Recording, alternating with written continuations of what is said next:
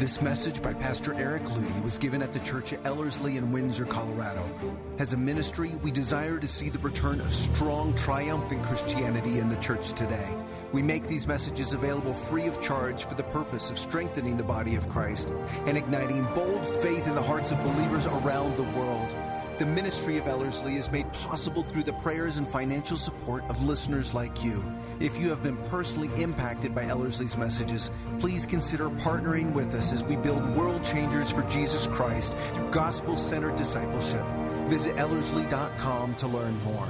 Now, here's Pastor Eric Ludy. Shepherding 101, a study in the supremely challenging art of heavenly headship. I made a comment, uh, don't remember who it was to, but uh, I remember saying, I actually totally understand feminism. It makes actually total sense to me. It's not that I support it, it's just that if you didn't have Jesus and you didn't have the clothing of Jesus Christ, and you didn't have the power of the Holy Spirit to respond to the way manhood has treated femininity in the past few decades, feminism makes complete sense because you would have to respond with the equipment that you have naturally. The difference between a woman outside of the grace of God and a woman with the power of the Holy Spirit is there is a greater measure to be able to respond in a way that reveals the kingdom of heaven. But, long and short, the reason I say that is women should never, in the church of Jesus Christ, be put in a position where they have to reach down into that depth of grace to say, okay, under this unjust leadership, under this domineering headship, I need grace to submit. As leaders, there should be a tremendous flow through of Jesus Christ and his nature and his leadership in and through how we function. As I go through this, it's very easy to isolate out shepherds as a male term and the chief shepherd is. He was a man, and his name is Jesus Christ. However, the application in the bride of Christ is one that is, uh, in a sense, available to both and, male and female, that we all need to showcase this beauty of Christ's leadership in our own lives. So, when we get to the topic of headship, it would be fascinating to query your souls and just sort of see how you're doing you know, if I said yes, and uh, the man is the head of the household, and just sort of see if there's any squirming in here. Now, we're a conservative body, so maybe we feel completely comfortable with such terms. However, if this is being broadcast uh, on CNN, I'm not exactly sure that even the very topic I'm bringing up would be favorably. Uh, people would probably watch it just to get mad.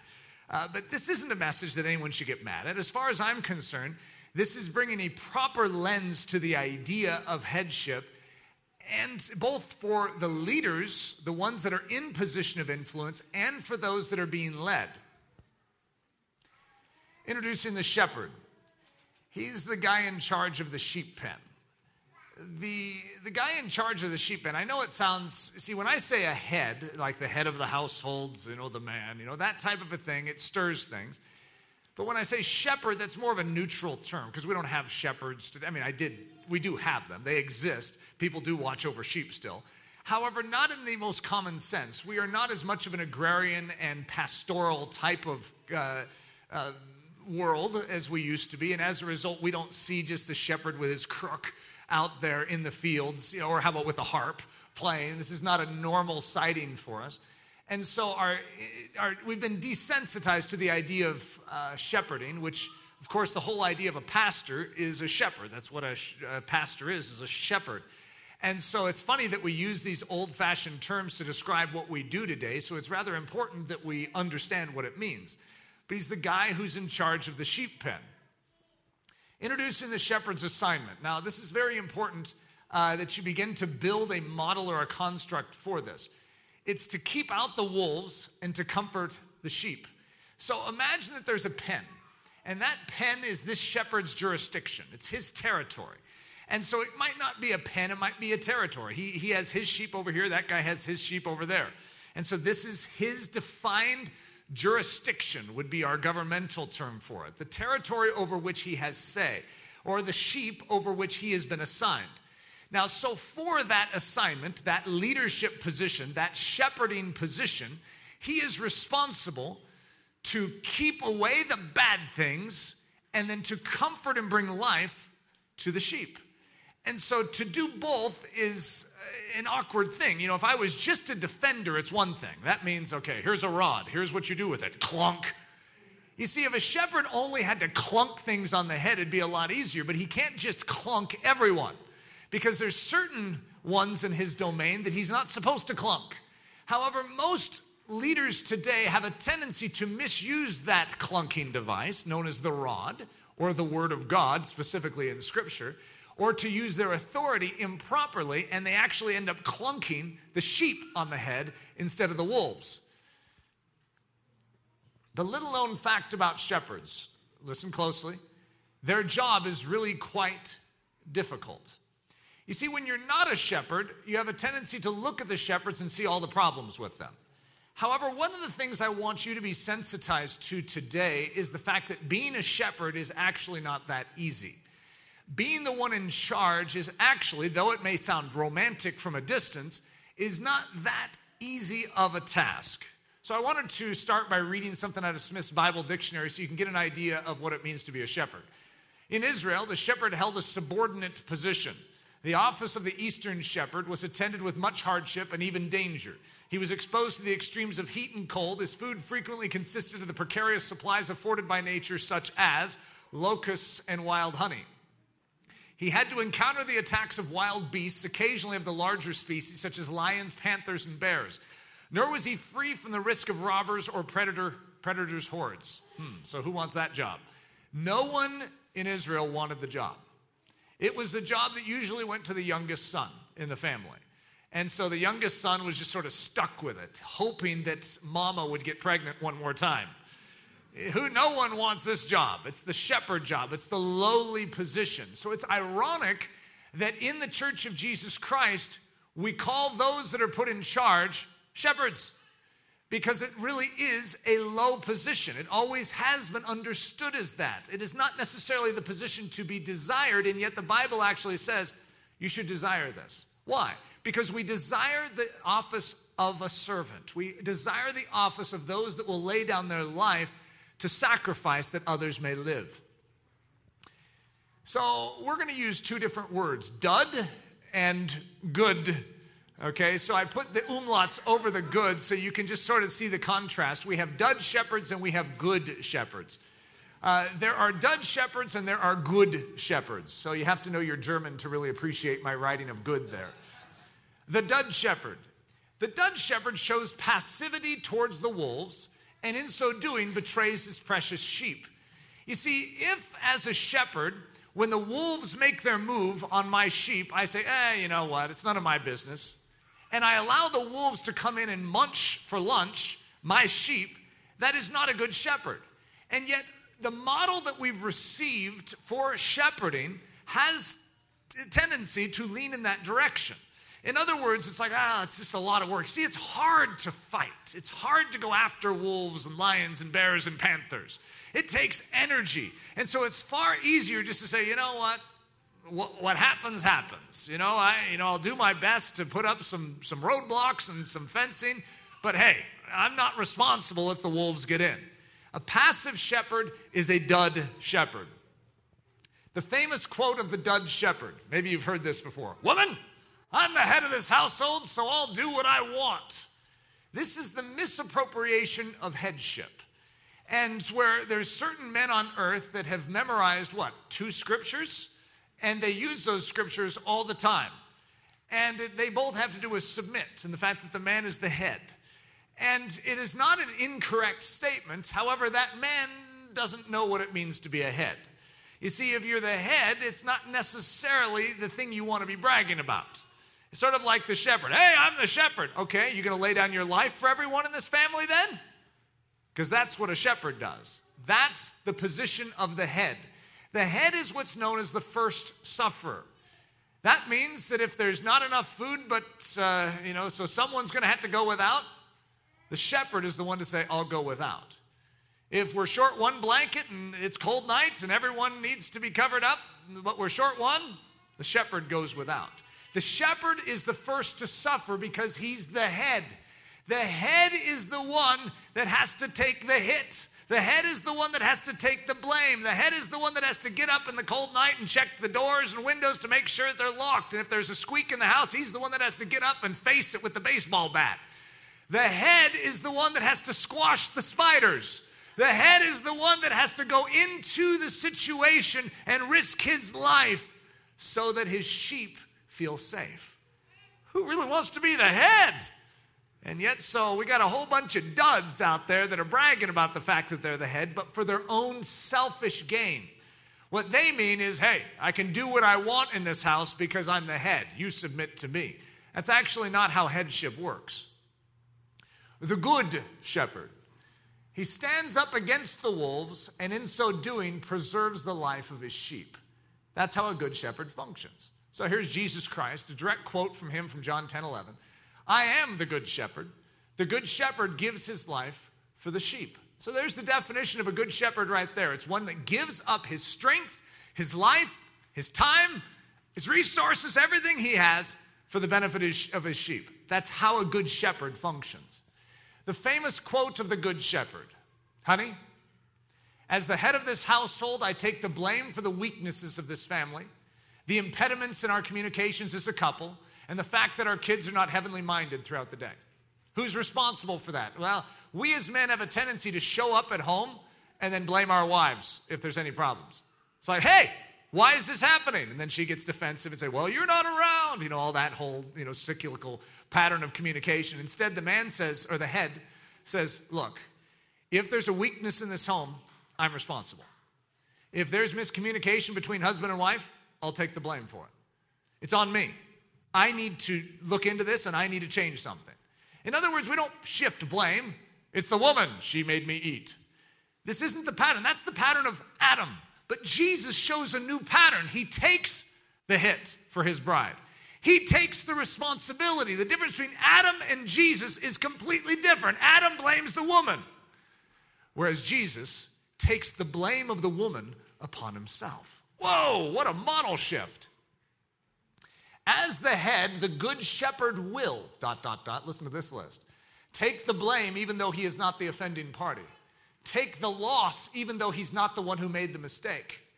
Take the hit even though the bullet was aimed at someone else. Take the pain even though he was wholly guiltless in the situation. Now, I don't know if you want to stick that up on your refrigerator. It'd be awkward if the, you know, the women stuck that, stuck that up on the refrigerator and pointed to the husband saying, Eric preached on that this last week. This is the type of thing that the man needs to say, That's right. That's right. I own my position. I understand what it means to be the man in this home. As the head, the good shepherd will, now listen to this list go without food that his sheep may have their bellies full, go without a blanket that his sheep may be kept warm, go without breath that his sheep may live to breathe another day. You see, this is the model of one known as Jesus Christ, the good shepherd. And this is the pattern that we have, not just in the church of Jesus Christ, but in our individual lives. Not just in our individual lives, but in our marriages. Not just in our marriages, but in our families. You see, that is the building block of what causes us to gather together and showcase the nature of the Good Shepherd in a church environment. And if we are functioning this way, one unto another, if our shepherds and our leaders in the church are taking on this sort of form, world changed. Distinguishing between the two shepherd models. Listen to Jesus speak on the topic. I am the good shepherd. The good shepherd gives his life for the sheep. But, so we're creating a contrast here a contrast between the good and the dud. It's called the hireling. The hireling, he who is not the shepherd, one who does not own the sheep, sees the wolf coming and leaves the sheep and flees. And the wolf catches the sheep and scatters them. The hireling flees because he is a hireling and does not care about the sheep. So, what you see is this contrast of two different models one that is selfish, that is thinking about its own skin, its own comforts, and its greater value of care is on himself than on the sheep. He doesn't care about the sheep. Long and short, we can say all we want as men. It's like, oh no, I care, I care. You prove your care by the fact that you're the good shepherd and you stand up and you intervene in the very moment that you are most needed. It's hard to be a shepherd. There are so many moments where you just want to be passive. You just want to tune it out. You don't want to know about what's going on. Don't tell me that one of my children had an issue today. Don't tell me. I don't want to hear. I'm tired of my children having issues. I just want everything to be fine. However, a good shepherd says, I want to know. I want to know. In, there's two different ways to enter into every situation in life. One is sort of like this, like I, I don't want to have any difficulty, any, eh, any, any issue. And the other is to say, I'm a shepherd. All right? I don't know what the challenges that I'm going to face are that are going to be packaged in today, but I do know that I have grace for it. And I want to be a good shepherd. So, Jesus Christ, fill me with the Holy Spirit, enable me. And it's sort of like before you go out into the field, could you imagine a, a, a football team that goes out in the field and they're just sort of depressed and you know, not doing very well and dejected, and they go out, and, and the other team lines up, and like, oh yeah, I guess we should get in position. And then the ball is hiked, they would just get knocked over. What does the team do? They're like, yeah, yeah, let's go, let's go, let's go, guys, come on, come on. They do little, even those chest things are against each other, they shove each other, and then they get onto that field and they get into position. Before they do, they're like, one, two, three, they say something, right? What are they doing? Well, how about as a shepherd? Don't you realize you're engaged in battle? You got an enemy out there? You need your little one, two, three, you need something. You need to be ready for what you are assigned to do. If you're a football player, don't go out there without a clue that there is a, someone else on the other side of the line that's going to knock you over. You go out into that field ready. And so, in every situation in life, when a man comes home from work, he should do the little out in the driveway if necessary. It's like, I'm going in and I'm going to be a good shepherd tonight. When you wake up in the morning, I'm going to be a good shepherd today. By the grace of God, I need to be focused and engaged. There is no passivity. What sort of shepherds are we? So, I know some of you are like, well, I'm not in charge of anything. You know that you are. One way or the other, you're in charge because even if you're not a shepherd like in a home, you are a shepherd of a body. You have a thought life, you have a sexuality, you have a body. How are you ruling it? Are you caring for it with vigor and intentionality or are you passive?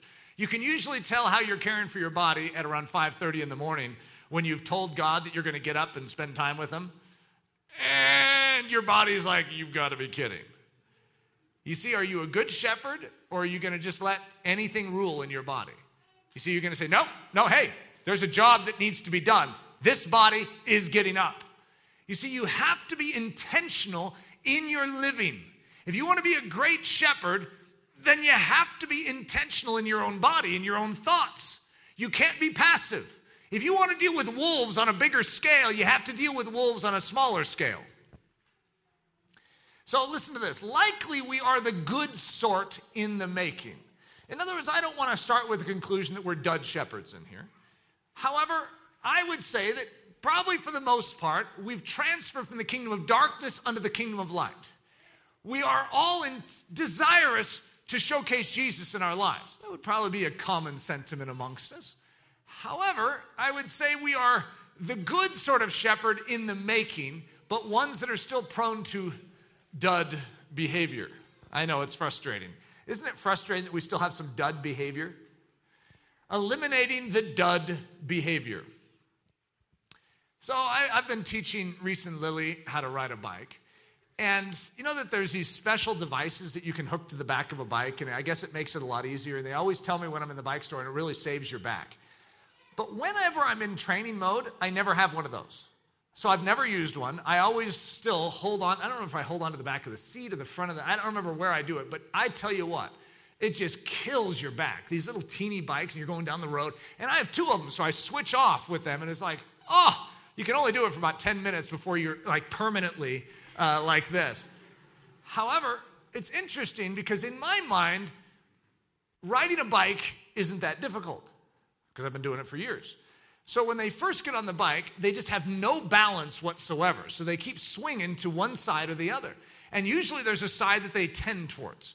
And so the whole while, I'm trying to overcorrect them. That's, that's what I do with my hand on the bike. I don't know if it's on the seat or on the, on the handlebars, but I'm trying to overcorrect them. If they lean to the right, I'm trying to correct them to the left and then to find that sense of balance. And I let go, and then I'm like, that's you, that's you, that's you, that's you, you're riding a bike. Oh, oh, oh, oh, there we go, there we go.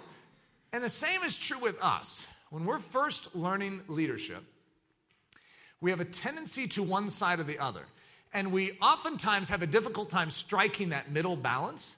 However, the longer you practice in the Spirit of God, the more you will begin to be familiar with riding to the point where it's like, okay, I don't need to go over to this ditch or this ditch. You see, you got traffic over here and you got a, you know, canal over here. You know, it doesn't make any sense to go either way. Let's just stay the straight and narrow. And the same is true with shepherding.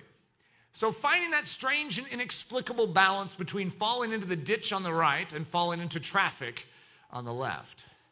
The art of parenting. Practicing good shepherding by listening to the tap of the heavenly shepherd's rod upon our fluffy backside. Even if we are the, the shepherd, we're still a big sheep. That's what we are. And we still need to be led in our shepherding. Because in our shepherding, God has to oftentimes go, uh uh-uh, uh no, little one. No, you know, my little under shepherd. No, no, we don't go to the right here. No, no, no, no, don't go to the left. You see, as shepherds, it's not just the sheep that are, have a tendency to wander into different ditches or into oncoming traffic. It's also us as shepherds because it's like a new coordination. To learn leadership and to learn how to govern a body is actually not normal to us. We have to learn how to not go to one side or the other. So, when let's just look at a young Eric Ludy here. Eric Ludy sort of specialized in the softer dimensions we could say the romantic or the comforting dimensions of marriage. So when I first got married, I was really good at writing poems. I was really good at writing love letters. I was really good at thinking through some romantic things for us to do. I was like the softy. And so there were these other women out there that were like looking at their husbands going, and how come you don't write me letters like Eric Ludy does? You know, that, and I, I felt really good about that. Uh, However, I had some weaknesses, and that was in the strength side. I remember Leslie saying something like, well, and so and so, you know, his name was Jim. You know, he locks the doors every night before he goes to bed, checks all the windows. And, and I'm like, yeah, but the guy's paranoid. The guy's paranoid that someone's going to break into the house. She says, well, it would be nice if maybe you upgraded to half paranoid. and so I, I struggled with some of the stronger dimensions in protectiveness so that Leslie would feel safe. And it doesn't just mean, it means anything. Like someone's attacking us and someone throws a jab at Leslie. Well, I would just take it you know, like we're one, you know, so I'm trying to respond with graciousness when that person's attacking us verbally. And Leslie afterwards is like, Do you remember those, those movies, you know, where the guy says, On my honor, you will not speak that way to my wife? And like, yeah, but I don't know that's what I'm supposed to do. She says, and I said, she said something like, Well, I'm not looking for you to go into a duel but I guess I'm expecting something a little more manly. It's like, what in the world? What about all my love letters? What about my poems? There's a balance. You see, I was heavy weighted into the ditch. Okay, but it's good qualities. Those are wonderful things, but they need to be balanced. There needs to be both and. You can comfort sheep all day long. I could be holding sheep, singing to sheep, and then wolves could be eating all the others. In other words, you need to have both and. While you're comforting, you need to have your rod ready to whack a wolf when he comes in. So here I am in the key moment, I would say, of my leadership breakthrough. We were in a somewhat of a crisis moment in the formation of our ministry, and we were dealing with a really tense issue. And I remember I was in Orlando, Florida, sitting on a couch. I remember the moment very well. And I recognized what my job was in this situation. I wanted someone else to do it. I was hoping that God, God, could you just send someone else that is more that sort of leader? Someone. And I knew what I needed to do. I needed to rise up and I needed to speak very boldly to a certain person. And I needed to draw a line and make something clear. I don't want to do it. But I knew that I knew that it was my job. And I didn't want my job. but it was my job. So I remember standing up off the couch, said, I'm doing it. I'm gonna do it. I'm gonna do what I'm assigned to do. And I, it doesn't mean my knees weren't knocking, my knees were knocking. But I stepped forward and I did something that I don't know up to that point if I'd ever done it quite like that. And it was what Leslie and I've always termed being presidential. In other words, if you're the one in charge, act like it. The reason the president does what he does, you know, whether or not the, you like the president or not makes no difference. But the president, in a time of war, in a time of tragedy, and when a you know, bomb drops on Pearl Harbor, or you, you know, whisperings of an economic collapse, uh, you know, start spreading through the land, it doesn't make any difference what the catastrophe is. The president is responsible to get on television and to calm the people. He needs to be presidential. He needs to show that he's in control. He's a president. And no one, and I mean no one, is going to mess with this country without messing with me. And then all the people go, oh, okay, good. It's being presidential. In other words, there's a job that that guy has, and no one wants his job that day. It's a hard thing to be the man that it all falls on in that day. And yet, be presidential. And so what happened when Eric decided to rise up? You, you begin to see in this same time period, Eric began to preach. Eric began to enunciate with authority the truth of Jesus Christ. And at first, all is wonderful because it's, it's, in the, it's in the church, and people are like, I've never heard anyone talk like that before. I've never heard anyone preach like that before. Whoa!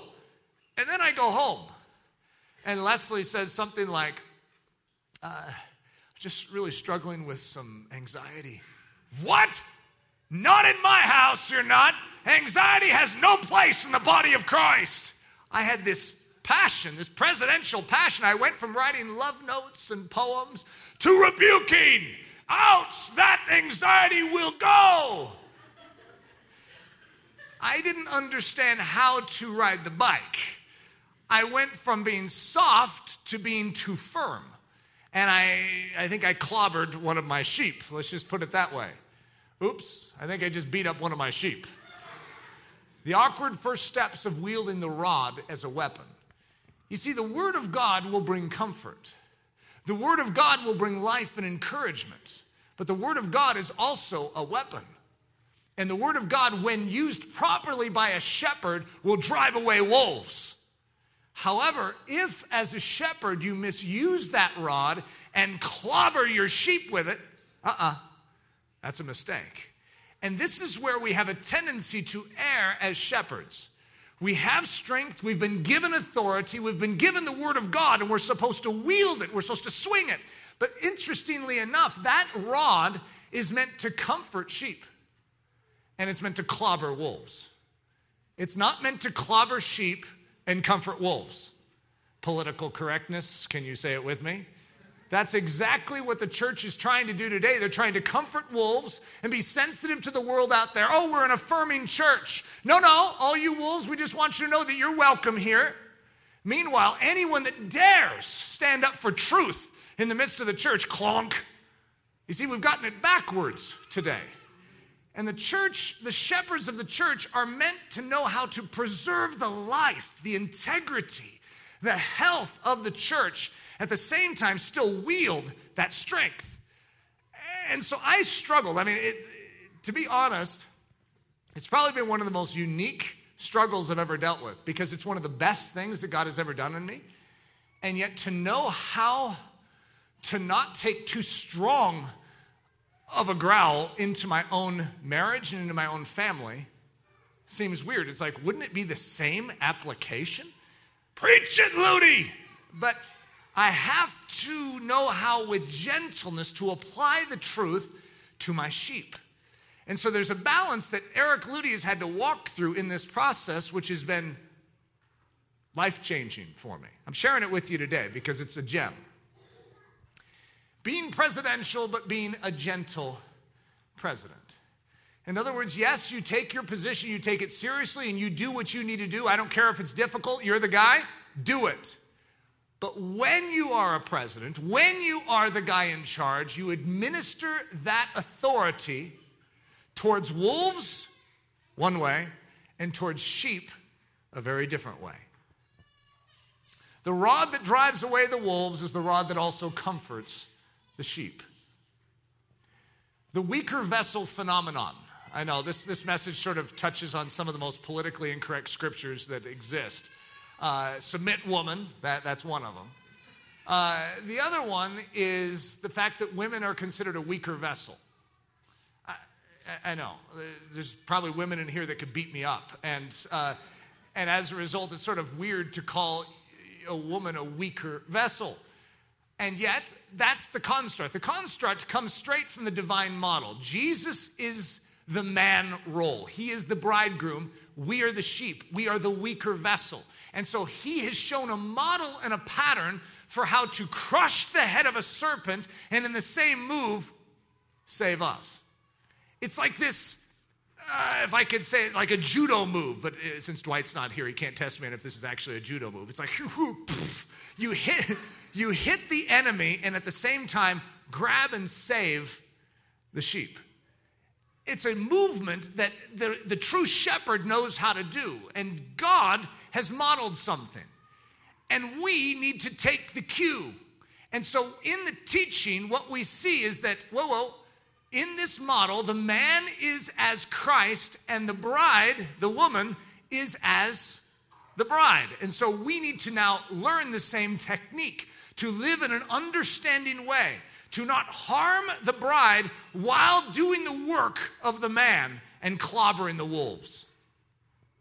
Husbands, likewise, dwell with them with understanding, giving honor to the wife as to the weaker vessel and as being heirs together of the grace of life, listen to this, that your prayers be not hindered. Men, you have a job to do. It's not an easy one. And there's a lot of things that will hinder your ability to have a free flowing conversation between you and God. And it's interesting, but how you handle your role as a shepherd is very, very important.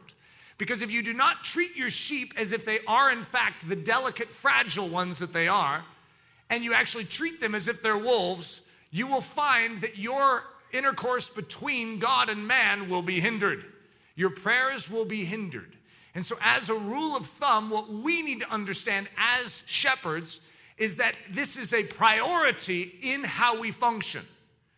We learn how to treat our sheep the way Jesus would treat them, laying down our life for them. And yet, we never let go of the presidential authority that we have in the fact that we are in that position to do the hard thing when the wolves come. The good shepherd does not seek fairness as an end.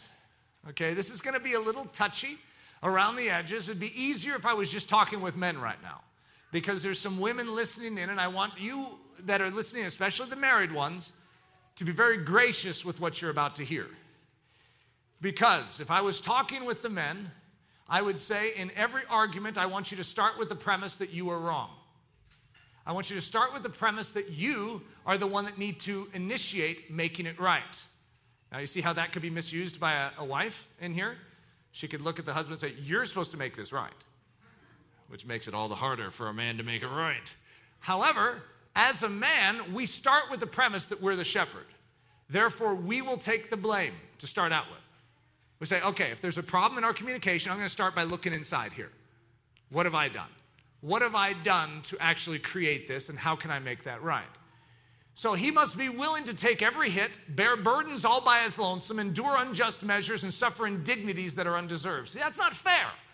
I can't tell you how many times in early marriage I remember thinking through the fact that this is not fair. Why is it that she can say that to me, but I couldn't say the same thing to her? That's a double standard. And yet, is it? Or do I have a specific responsibility that actually causes it to seem at first to be inequitable, but it's my job description and I'm given grace for it as a man? The way I've always said it is that men are built for the hardest things. There's a reason why a man is the one that asks, or we should say, pops the question and asks the girl to marry. Why? Because he's built to receive rejection. Whereas a woman isn't built the same, she's more fragile emotionally. And so as a result, it is better that a man take the risk. It is better that the man say, Will you dance with me? And then the woman looks and goes, than it is for the woman to have to cross the dance floor and come up to the man and ask the same question. You see, men are built as the stronger vessel, even though that doesn't always mean muscularly. It's, it's, there's a difference in how we are wired and what we are commissioned to do. And so the same thing needs to be understood in our shepherding that we are built to handle certain weights, certain difficulties, and instead of complaining about it, we say, But God built me for this. So therefore, He will give me a grace to walk through this. Instead of complaining, don't look for a double standard. Just enjoy the fact that you've been given grace for a very unique task. The principle of quarterbacking, a secret gem of wisdom for husbands. Whether or not you're going to appreciate this, I'm not sure. So, the football application. If the team loses, start with the premise that it is due to your failure as a leader. You're the quarterback. So, if your team loses, you start with the premise that it's your fault. Now, what's funny is the defense might have completely collapsed. The defense was sitting there and the ball went right through the cornerback's hands. He could have intercepted and ran for a touchdown, they would have won the game. However, in the locker room, the quarterback starts with the premise hey, guys, it's on me. If your team fails, take the onus of, for the failure upon yourself. Lift your hand up high and say to all the fellow players in the locker room and to all the onlooking media and fans, y'all, it was my fault. I take the blame for it. That was my southern accent. I don't know how it got into there, but uh, that's a good quarterback. You know what the coach will do? The coach will say the same thing. You see, the coach is over the hole, and he'll say, Hey, guys, it's my coaching. Out of all the players, the quarterback will say, Hey, it's my responsibility. Now, that cornerback, the, let's use a different one because that sounds too much like quarterback. The safety, the one that should have intercepted the ball, he should also say, Hey, look, it's not our quarterback's fault. He did the good job. It was, it was me. I dropped it. Everyone should take onus and responsibility. However, you as a leader are willing to take all of it if necessary. The marriage application. Start with the premise that every disagreement is your fault and that restoration of a healthy relationship lies solely upon your shoulders. In other words, don't wait for your wife to figure it out. As a husband, you say, you know what? I'm responsible still. You know, if, even if my wife is feeling something and she's not feeling completely right with something in, in our home or in her life, and I can say, Come on, that is ridiculous. I don't see it. If my wife feels it, it's real. And even though I may not agree with her assessment of it, it's real. And I need to live with humble understanding towards my wife, which starts with the premise all right, all right, something's wrong. All right, let's, let's start here. God, I want you to correct this so that whatever's going on in my home can be corrected. Bear the burden for initiating reconciliation. And don't shy away from being the responsible party. Raise your hand up high into the air and say to your wife, honey, this is a result of a failure in my leadership. I take the blame for it. The higher degree of responsibility.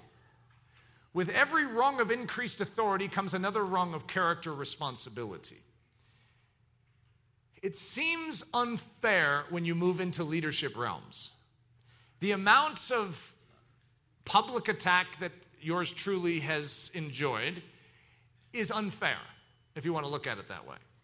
Have you ever had the thoughts about the, uh, what, what, do they call the photographers that follow around famous people? What are they called? The paparazzi. Have you ever had the thought when you hear a, a famous person complaining about being stuck on the front of the Inquirer, you're like, you're the one that chose that career. Hey, if you want to be famous, you get the paparazzi. You see, we don't have a lot of compassion for them. However, if you move up in leadership, you'll suddenly have compassion for a lot of people you didn't realize you have. I've had compassion for Bill Clinton, Barack Obama. I've had compassion, I really have, because I recognize that it's unfair. There's certain things that are not Christian that Christians deal out. It's not the nature of Christ, but we dehumanize people because they're a leader. And we actually would take pot shots at them but we don't do it the way Christ would do it. We don't administer truth, we administer frustration and anger and rage. It's, it's unhealthy. You see, leaders take the brunt of a lot of things. People have a bad day and they blame a leader. It's just the way it works in our system. Blame the government for all your issues. Blame God if you had a bad day. In other words, blame your leader. And so when you take that shepherd position, you need to recognize that there is a certain unfairness that is just woven into the fabric. You cannot go to self pity when it hits. You have to recognize that it's part of the package of being a leader. What does Elisabeth Elliot say? Loneliness is a required course for leadership. You see, when you are a leader, you don't get to hang out with everyone the same way. Suddenly you're treated as different. It's that one guy, you know, he's, he's part of the, uh, the work, you know, the work world and this one business, and he hangs out in the, uh, the coffee room or the, the break room, and he's one of the guys. And then suddenly he gets elevated over them. He just, you know, he just got a job uh, promotion. However, all the guys like, oh, oh, so you're over us now. Now he's eliminated from those little conversations. You see, he's part of, you know, the leadership. Leaders, it's, it's tough. I just want you guys to know that. Any of you that aren't in a leadership position, you just need to start with the premise of understanding this. It's not easy. And though I, as a leader, I'm going to tell all other leaders to not argue away the unfairness. It just will be unfair. It's like anyone who lives a godly life in Christ Jesus will suffer persecution. You could start by saying, that stinks. It's just a fact. And the same is true with leadership. If you are a leader, things will be unfair. If you are a father, you're going to have some unfair assessments given against you. You your kids can act up, and everyone's like, oh, how cute, kids. But if you make a mistake as a father, it's a big deal. You see, a father has to be perfect in his fathering, whereas kids can be mischievous and naughty and get away with it. And it's like, well, they're just kids. But when you're a father, you can't just say, well, I'm just a father. No, you're a father. That means you need to do it right. You see, it seems inequitable at first, but it's true. We've been given a grace. The reason we are in the position we're in is because we have graduated. We've been proven and made ready, right? With every rung of increased authority comes another rung of character responsibility. The difficult double standard that destroys most shepherds. Most shepherds cannot handle that, uh, that seeming double standard. Why is it that I need to be perfect? Why is it that I can't have an issue with pornography? Why is it that I can't lie like these people? Why is it that everyone holds me to a higher level of accountability? Why is it that I lose my job when I do something everyone in my church does all the time? Whoa. It's because you have been put in that position because you've proven character. Now live it and the leader has grace for it. There is no excuse for a leader to say, oh, you know, hey, I'm just like everyone else. Actually, you've been given a greater grace to be something different than everyone else. You've been given grace to be a leader, to be an example of Jesus Christ before those that are following you. The shepherd must be without flaw. I know, I know. Whoa, uh, that's, that's not fair.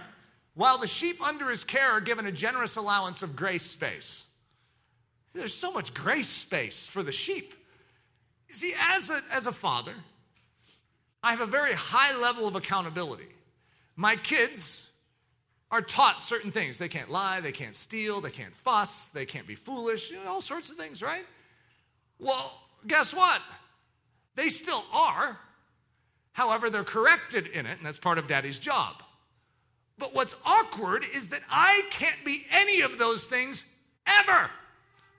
I mean, they can be it, but you can say, well, that's because they're kids. That's right. You see, daddy is not supposed to be a kid anymore. I'm not supposed to be the sheep, I'm supposed to be the shepherd in this situation. Therefore, I don't make the plea of the sheep. I recognize that God, I'm under a higher level of scrutiny and evaluation, and have a higher level of responsibility. And I need grace for that. The picture of good shepherding, David and his sheep. But David said to Saul, Your servant used to keep his father's sheep. So, how did David keep his father's sheep? And when a lion or a bear came and took a lamb out of the flock, I went out after it and struck it and delivered the lamb from its mouth. And when it arose against me, I caught it by its beard and struck and killed it. There's some good shepherding for you. You see, David risked his life to preserve his sheep. See, he knows how to comfort his sheep and he knows how to wall up the wolves. This balance, he's tending to someone else's sheep. It says it's his father's sheep. They didn't call him his sheep, it was his father's sheep. The same with the sheep in any leadership position. They really do belong to Jesus. They really are our father's sheep, if you want to say it that way. And we've been given an assignment of how to care for them. A shepherd must become an expert in two sorts of wrestling. This is one of those fascinating thoughts to me. Wrestling is actually a biblical concept. It means to throw down. Okay, it's, it's, we wrestle not against uh, flesh and blood, but we wrestle against principalities and powers in another realm. So it's interesting to think that we wrestle against darkness. Sort of a fascinating thought. So let's talk about, talk about two different kinds of wrestling. See, I wrestle with my kids, but I wrestle very different with my kids than I do with the powers of darkness. When a thought, an evil thought, is trying to uh, submit itself to my mind and my thought life, there's a way in which I engage it, which is very different than how I engage my kids. Wrestling with his kids, a leader is gentle. See, he has strength, but you know how hard it is actually an art form to wrestle with kids. I don't know if any of you have ever done it, but you have a lot of strength and you could crush your kids. You really could. And yet you have to leverage your strength to pick them up, roll them around your head, and you know, swoop them through, tickle them on the way through, in such a way that they would never be hurt, even though you have the strength. The same is true with knowing how to shepherd. The way I wield the strength that I've been given by heaven with the sheep is very different than how I wield it against the powers of darkness. Wrestling with a bear, I need to be fierce. Wrestling with his kids, playful. Wrestling with a lion, aggressive. Wrestling with his kids, tickling. Wrestling with a wolf pack, destroying. You don't mess around with a wolf pack, you destroy it. However, you don't destroy your kids. And so that balance of strength and gentleness is very, very important. Now, showing how, it, how easy it is to be a duddy daddy. This is like a play that we'll walk through. Uh, how easy it is to be a duddy daddy. So, uh, I'm not going to say that I'm the one starring in this play. However, there is uh, a character in it named Daddy. Uh, that could be you, though, as far as, you know, I could have been watching you this past week. Uh, but Daddy is the guy commissioned to be a good shepherd. And then there's Jelly Legs, the honorary tot. The little dude, look, look what I did to Dud there. The little dude doing all the rascally naughty things. And then there's Mr. Fusspot and his jam smeared, binky sucking, heart melting, baby face defiant cronies.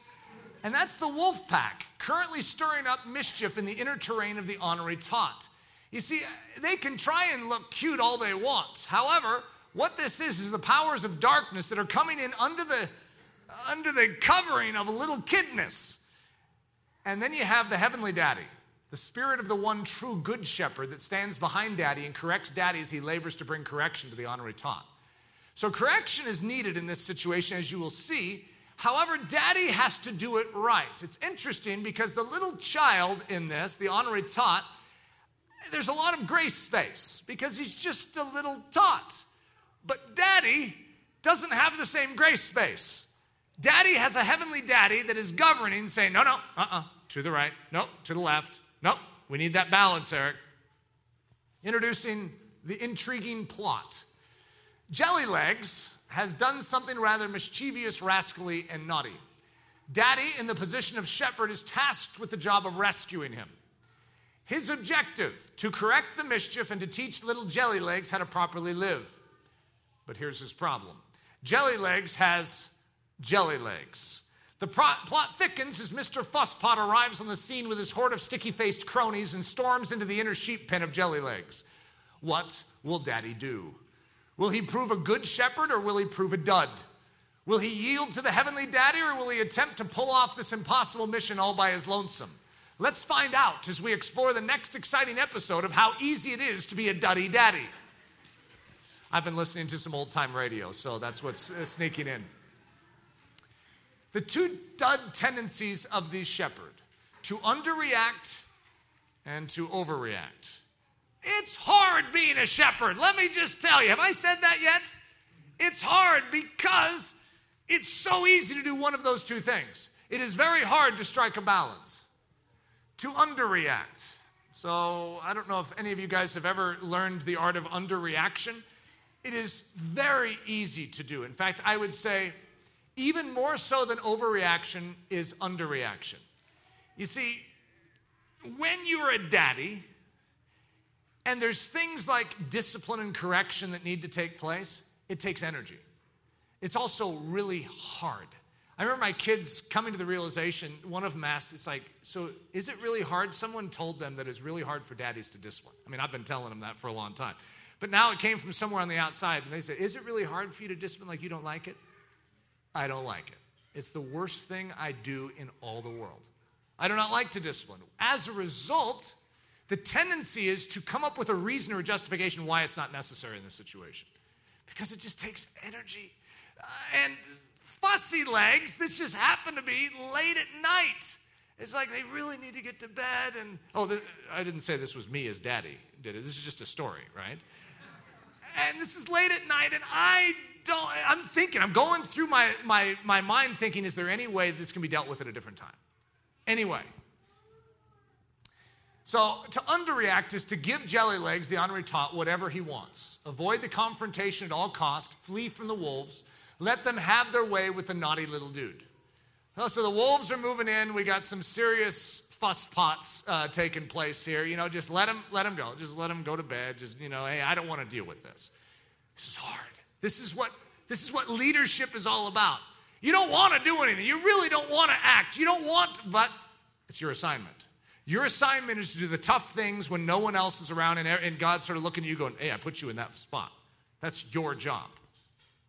Now, to overreact, some of you know what this is like too hire your own wolf pack. You ever thought of that? You know, as, as a father, that's what overreaction is. It's like, hey, hey, this is unacceptable. And then you hire your own wolf pack.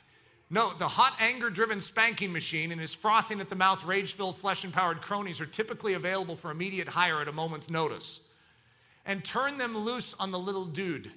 Yell, spit, snarl, and generally make a fool of yourself, hoping that your parental fury will somehow wake this honorary tot up and cause him to somehow, some way grow up into a marvelous picture of Jesus Christ. That doesn't work. Overreaction harms a child just as much as underreaction does. All you're doing is switching out which wolf pack is getting into the pen. So, yeah, you might see the, uh, the jelly faced uh, binky sucking ones leave, but then you have the hot anger ones arrive. Both injure, neither help. There is only one thing that helps, and that's true shepherding in a moment like this. Mysterious option number three to react in perfect stride with the good shepherd. Is that even possible? If any of you have been a daddy, you understand what. See, here, let me give you a little illustration. This was going to be, in this little honorary tot, uh, there was, you know, AKA jelly legs, there was a very specific thing that we were trying because we've had some different, or we, uh, that was being tried in this play. Uh, and that was to do wall sits. You guys ever seen a wall sit? You know, you sit against a wall, your back against the wall. And it was, it, it's had the potential to work. Okay, I've tried all sorts of things, uh, and for whatever reason, it's very difficult uh, to see jelly legs come to a realization of the danger of certain behaviors. But when it goes into the wall sit, uh, his legs turn like jelly, and he flops to the ground. And Daddy lifts up, sticks against the wall in the sit position, and jelly legs collapses to the ground.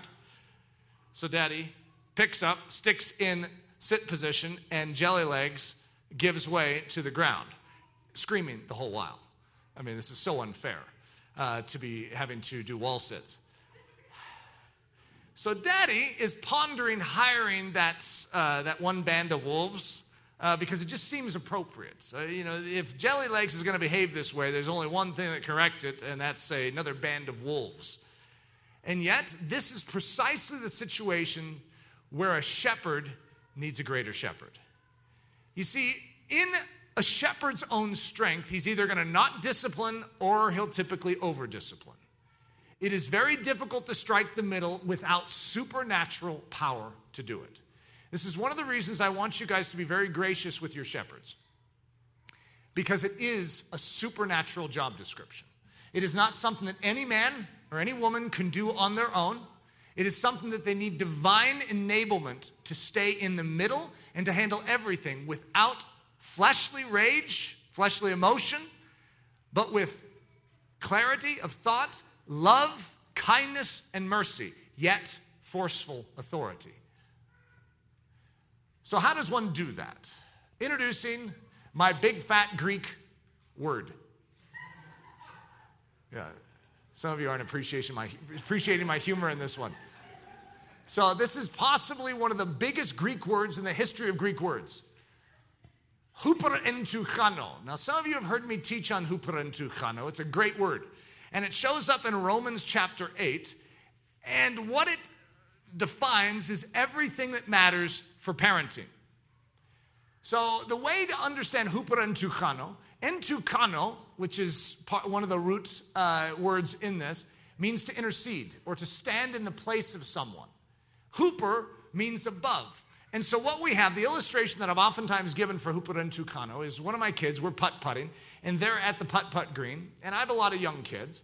And so, what I'll do is they'll oftentimes look back at me and say, Daddy, could you help me? Because I helped on the last green one of the other kids and got him a hole in one. And so they're like, Yeah, I want that.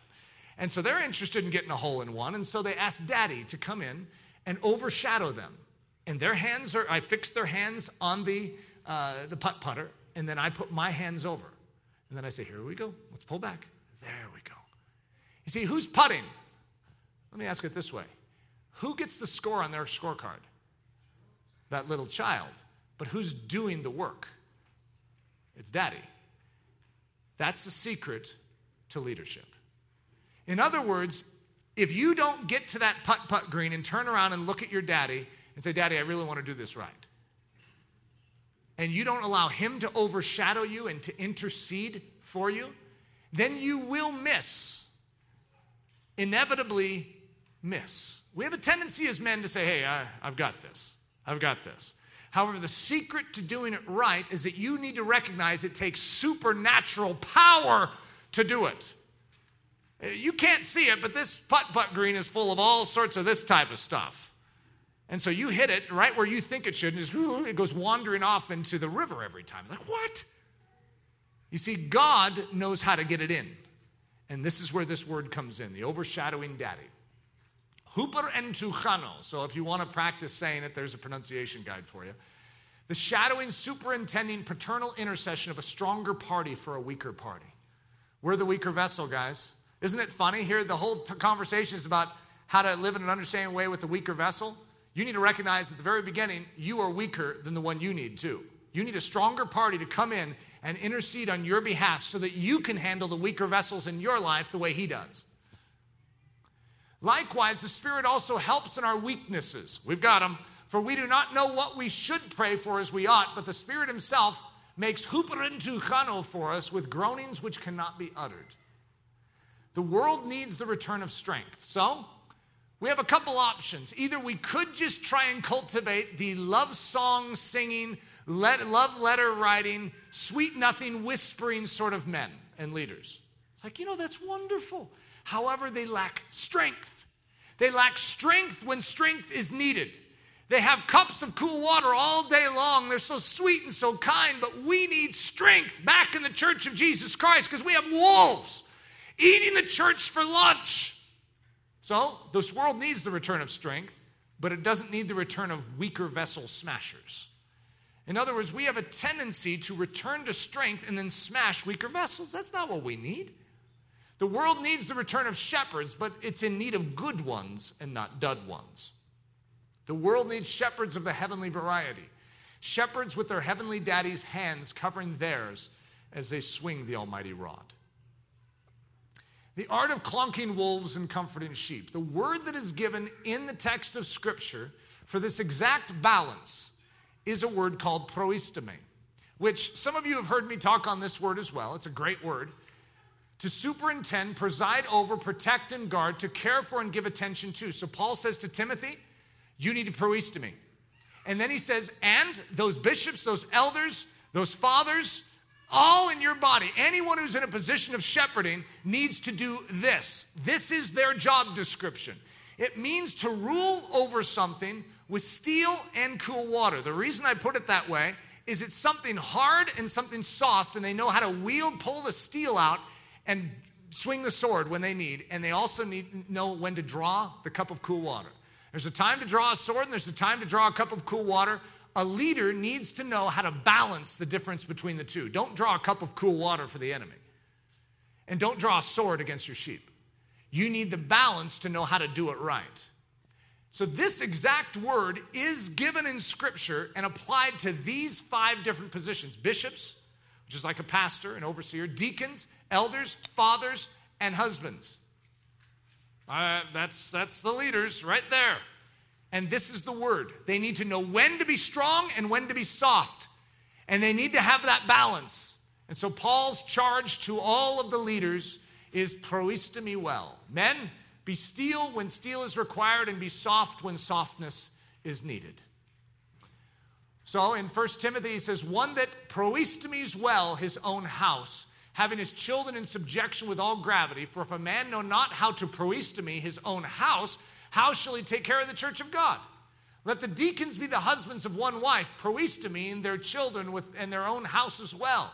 Let the elders that proistemi well be counted worthy of double honor, especially they who labor in the word and doctrine. Those that have the balance, those that allow the holy God of heaven, the heavenly daddy, to overshadow them and enable them to be soft when softness is needed and strong when strength is required. Proistemi. This shepherding grace is available in unlimited measure in Christ. So here's my encouragement to each and every one of you. For those of you that have a tendency to be too soft or too firm,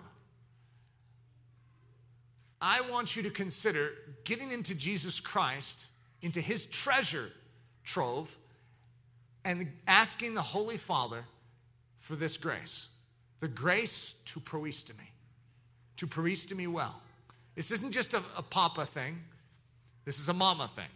This isn't just a papa mama thing, this is a Christian thing.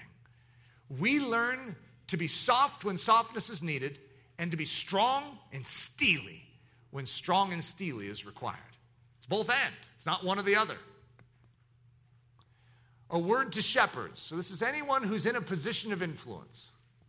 Live in an understanding way with the weaker vessels.